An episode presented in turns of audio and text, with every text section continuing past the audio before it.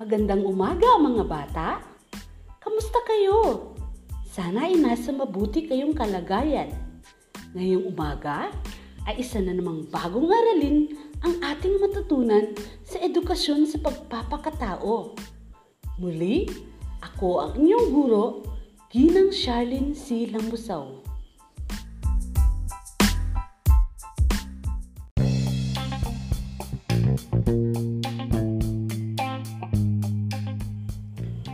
Nakaraang araw ay napag-aralan natin ang pagkikiisa sa pagdarasal, panindigan sa kabutihan. Natutunan natin dito ang pananalig sa Diyos ay nagpapakita ng pagkilala sa kanyang kapangyarihan.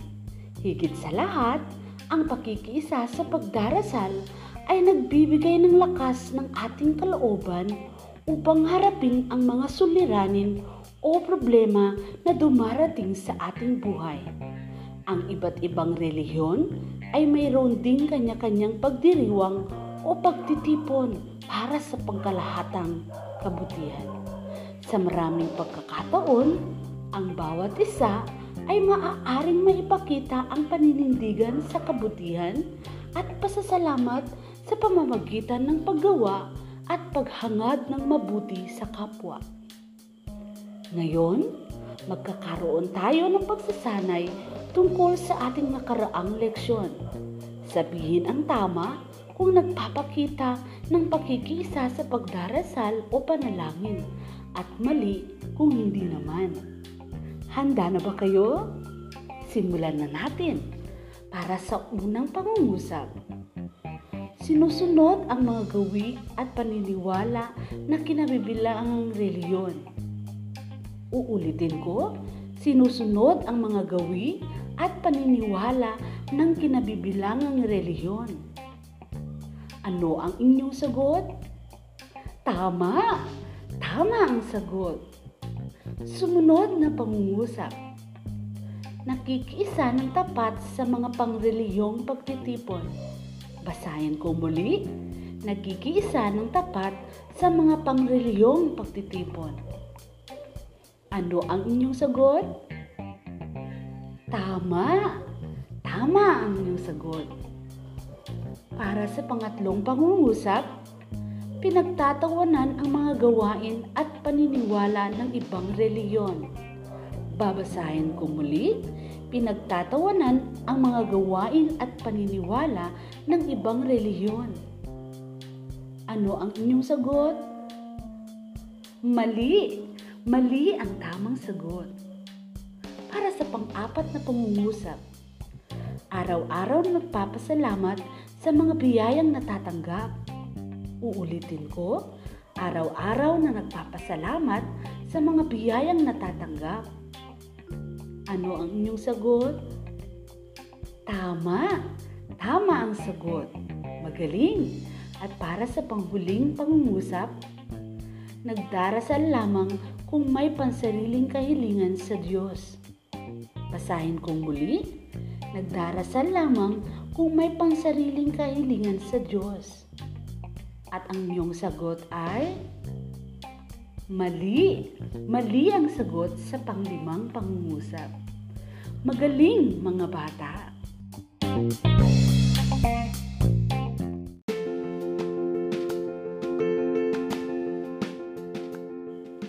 Mga bata, sino ang higit na nakakatulong sa atin sa tuwing may problema o pagsubok tayong nararanasan?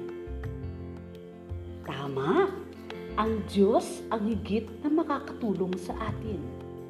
Naranasan niyo na ba ang magpasalamat sa Diyos? Kailan niyo huling pinasalamatan ng Diyos? Magaling! Dapat tayong mga anak ng Diyos ay marunong magpasalamat sa Kanya. Huwag nating kakalimutan ang magpasalamat sa Kanya.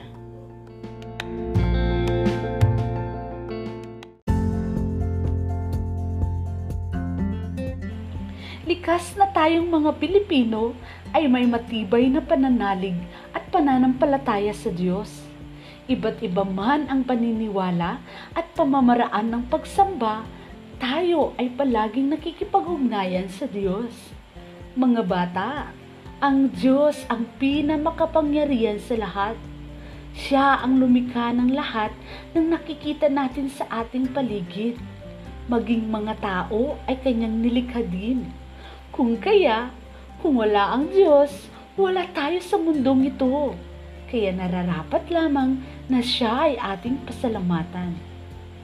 Ngayong umaga ay aaralin natin ang mga paraan ng pagpapasalamat sa Diyos. May babasahin ako sa inyo na isang maikling sanaysay. Pagkatapos ng aking pagbabasa ay may mga katanungan ako. Ngunit bago ko tuluyang basahin, ano muna ang ating mga pamantayan kapag may nagbabasa o di kaya ano ang mga pamantayan sa pagkikinig? Tama! Mahusay mga bata! Una sa lahat ay kinakailangang makinig ng mabuti. Iwasan ang mga nakakasagabal sa pagkatuto at unawaing mabuti ang sinasabi ng guro.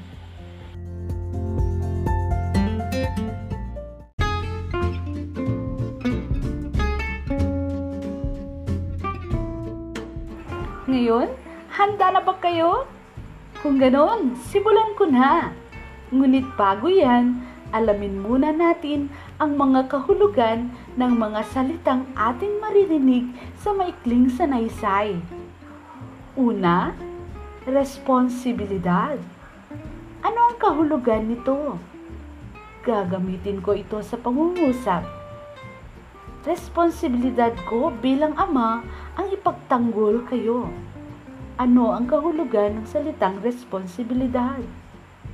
Magaling, tungkulin, o di kaya ay trabaho. Pangalawang salita, bugtong. Gagamitin ko sa pangungusap ang salitang bugtong. Siya ang bugtong na anak ni na tita at tito. Ano ang kahulugan ng bugtong? Tama, nag-iisa. At panghuli, pagkakalikha. Ano ang kahulugan ng salitang pagkakalikha? Gagamitin ko ito sa pangungusap. Ang pagkakalikha niya sa proyekto ay maganda. Ano ang kahulugan ng pagkakalikha? Mahusay, pagkakagawa. Ngayon ay babasahin ko na ang maikling sanaysay.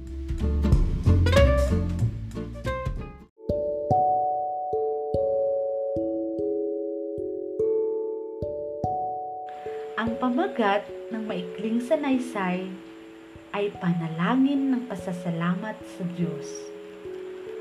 Panginoon ko, maraming salamat po sa lahat ng mga biyayang walang sawang ibinibigay ninyo sa akin.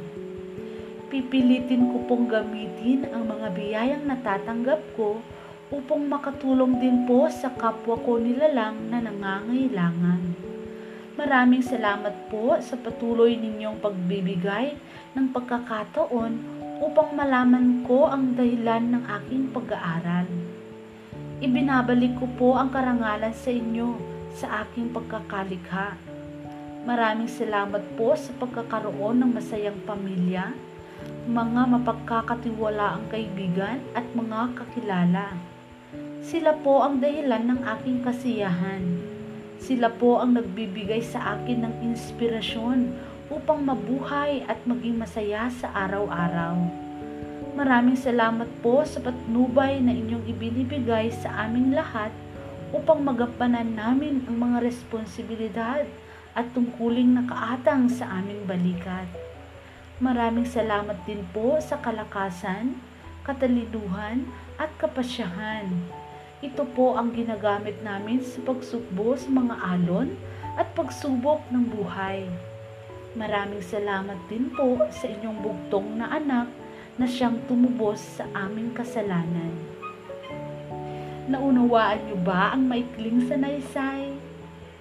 Uulitin ko, naunawaan niyo ba ang maikling sanaysay? Magaling! Ngayon, Sagutin ang mga sumusunod na katanungan base sa maikling sanaysay na aking binasa. Unang katanungan, ano ang pamagat ng maikling sanaysay? Magaling! Panalangin ng pasasalamat sa Diyos. Sumunod na katanungan. Ayon sa panalangin, ano-ano ang mga pinagpapasalamat sa Diyos? Uulitin ko ang katanungan. Ayon sa panalangin, ano-ano ang pinagpapasalamat sa Diyos?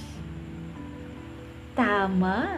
Ang pinagpapasalamat sa Diyos ay ang mga biyayang natatanggap tulad ng pagkakaroon ng masayang pamilya, mga mapagkakatiwalaang kaibigan at mga kakilala. Nagpapasalamat din siya sa patnubay at kalakasan at marami pang iba. Magaling! Sumunod na katanungan.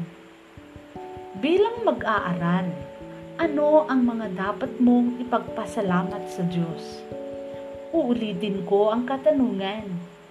Bilang mga mag-aaral, ano ang mga dapat mong ipagpapasalamat sa Diyos?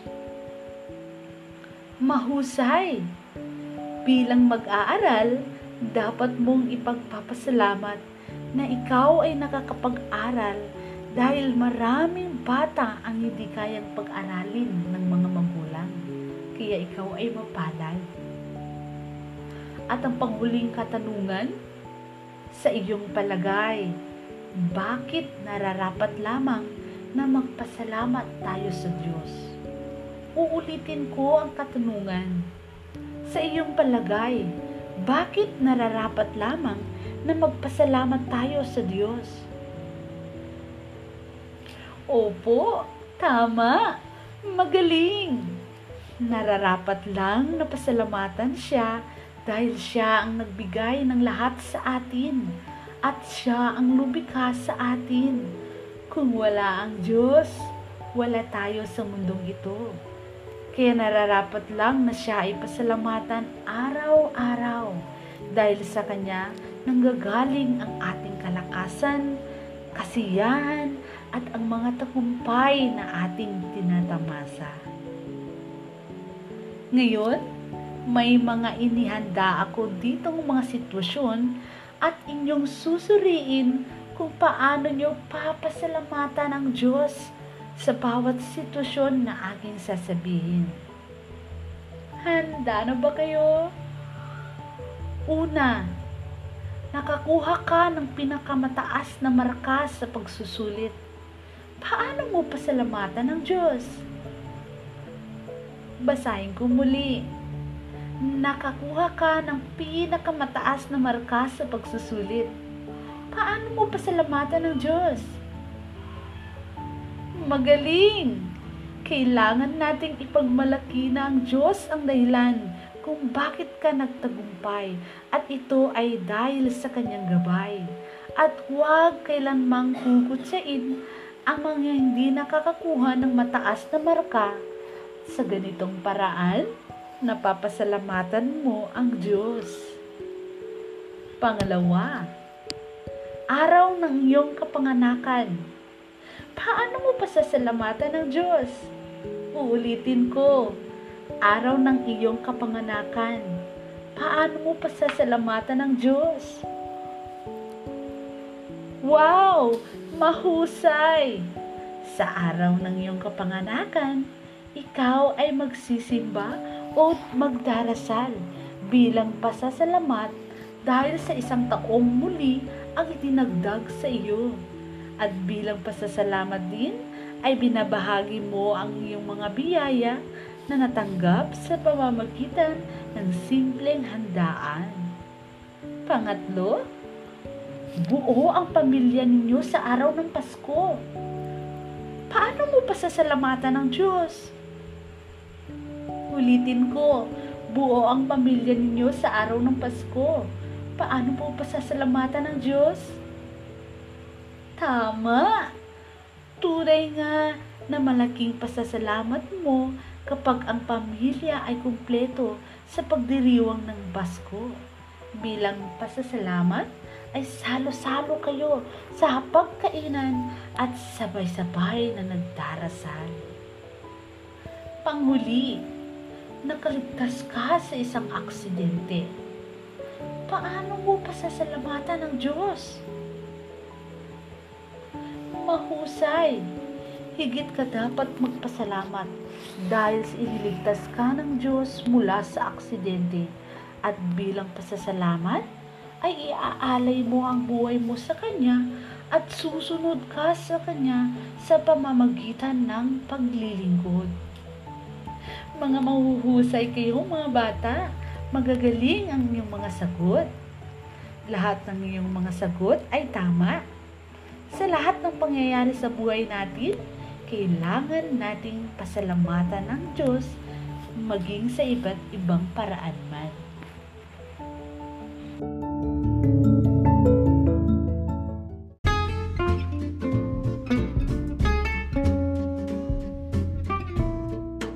Ngayon naman ay magkakaroon tayo ng pagsasanay. Sabihin lamang kung tama ang sinasaad ng pangungusap at sabihin din ang salitang mali kung hindi naaayon ang sinasaad ng pangungusap. Simulan na natin. Para sa unang pangungusap, ang pamilyang walang pagmamahalan ay tinuturing na biyaya ng Diyos.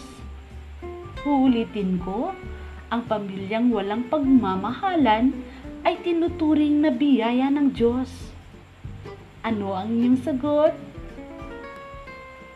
Mali. Mali ang sagot.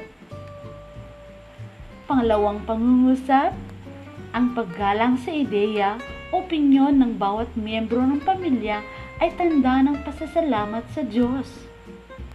Babasahin kong muli, ang paggalang sa ideya, o opinyon ng bawat miyembro ng pamilya ay tanda ng pasasalamat sa Diyos. Ang tamang sagot ay Tama! Pangatlong pangungusap, ang pangangalaga sa anumang may buhay ay pagpapakita ng pagpapahalaga sa puong lumikha. Ano ang inyong sagot? Tama! Tama ang sagot! Para sa pang-apat na pangungusap, ang pananalangin o pakikipag-usap sa Diyos ay pasihan ng isang taong madasalin. Ano ang inyong sagot? Tama! Tama ang inyong sagot. At sa panghuling pangungusap, higit sa lahat, ang paggawa ng mabuti sa kapwa ay dapat ugaliin. Ulitin ko, Higit sa lahat, ang paggawa ng mabuti sa kapwa ay dapat ugaliin. Ano ang inyong sagot?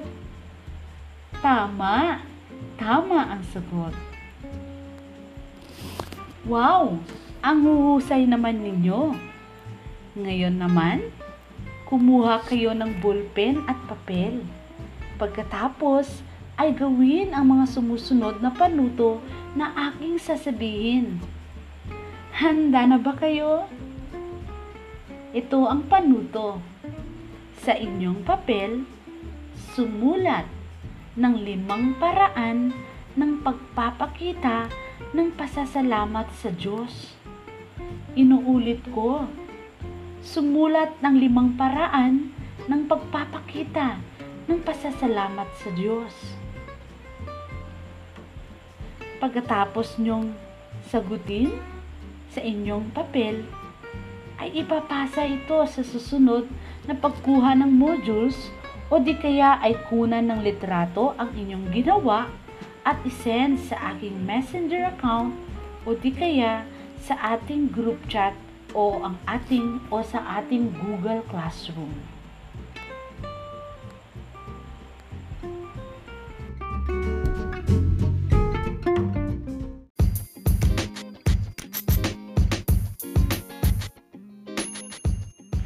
May natutunan ba kayo mga bata sa ating aralin? Mahusay! Ano-ano ang mga paraan ng pagpapasalamat sa Diyos? Tama! Maraming paraan upang maipakita ang pagpapasalamat sa Diyos. Una na rito ang pamumuhay sang ayon sa kagustuhan niya. Nasisiya ng Diyos sa tuwing nakikita niya ang mga tao na namumuhay ng matuwid. At sa tuwing pinasisiya ng Diyos, ibig sabihin lamang nito ay kinikilala natin ang kanyang kapangyarihan at ang lahat ng mga bagay na nanggaling sa Kanya. Ikalawa, maging madasalin sapagkat ang pagdarasal ang pangunahing paraan upang makipag-usap sa Diyos. Sa tuwing nagdarasal ang tao, tuwiran siyang nakapagpapahayag ng kanyang pasasalamat sa Diyos. Ikatlo, gumawa ng mabuti sa kapwa sapagkat nais ng Diyos na sundin natin ang kanyang yapak. Ninanais niya na gawin din natin ang mga kabutihang ginagawa niya para sa mga tao. At ang huli, maging masaya sa lahat ng mga bagay na mayroon tayo ang isang taong may kasiyahan sa mga bagay na mayroon siya ay totoong mapagpasalamat sapagkat hindi siya kailanman naghahangad ng mga bagay na hindi niya kayang makuha o ng mga bagay na mayroon ang iba. Masaya siya kung ano ang pinagkakaloob ng Diyos at namumuhay ng may kagalakan sa bawat araw.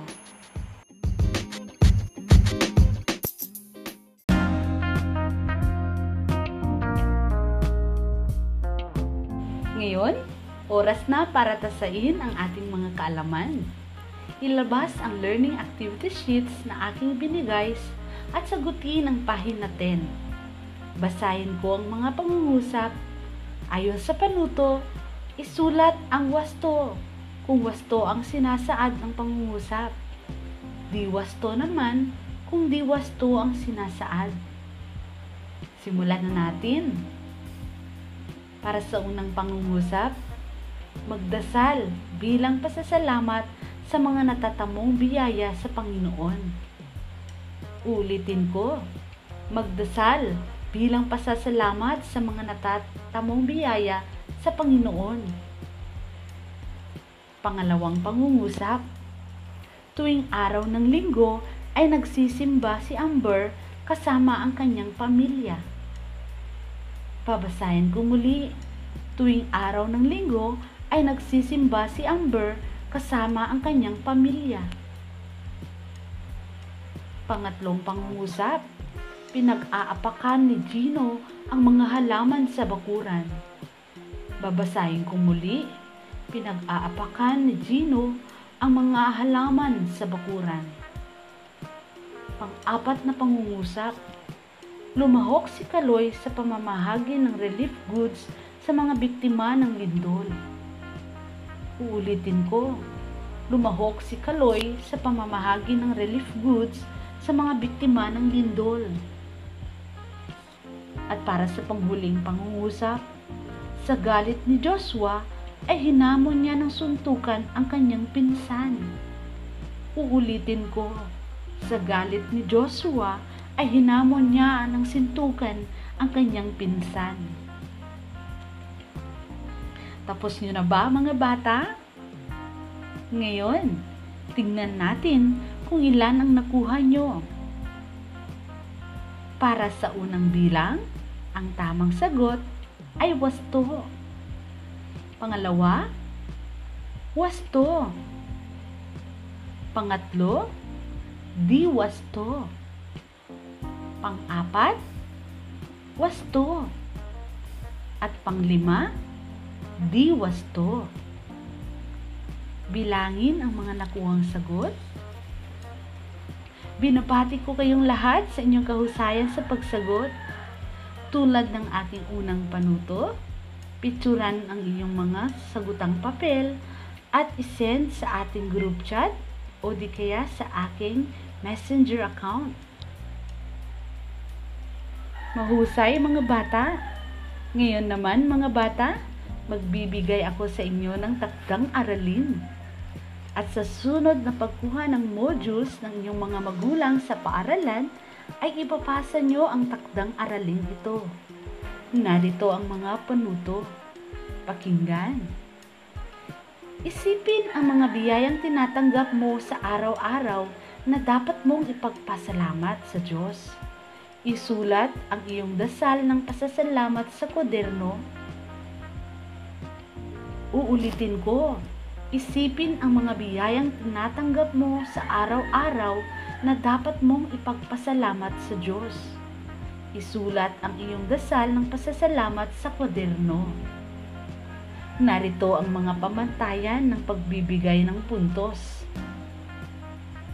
40% kung ang dasal, panalangin ay angkop sa usapin.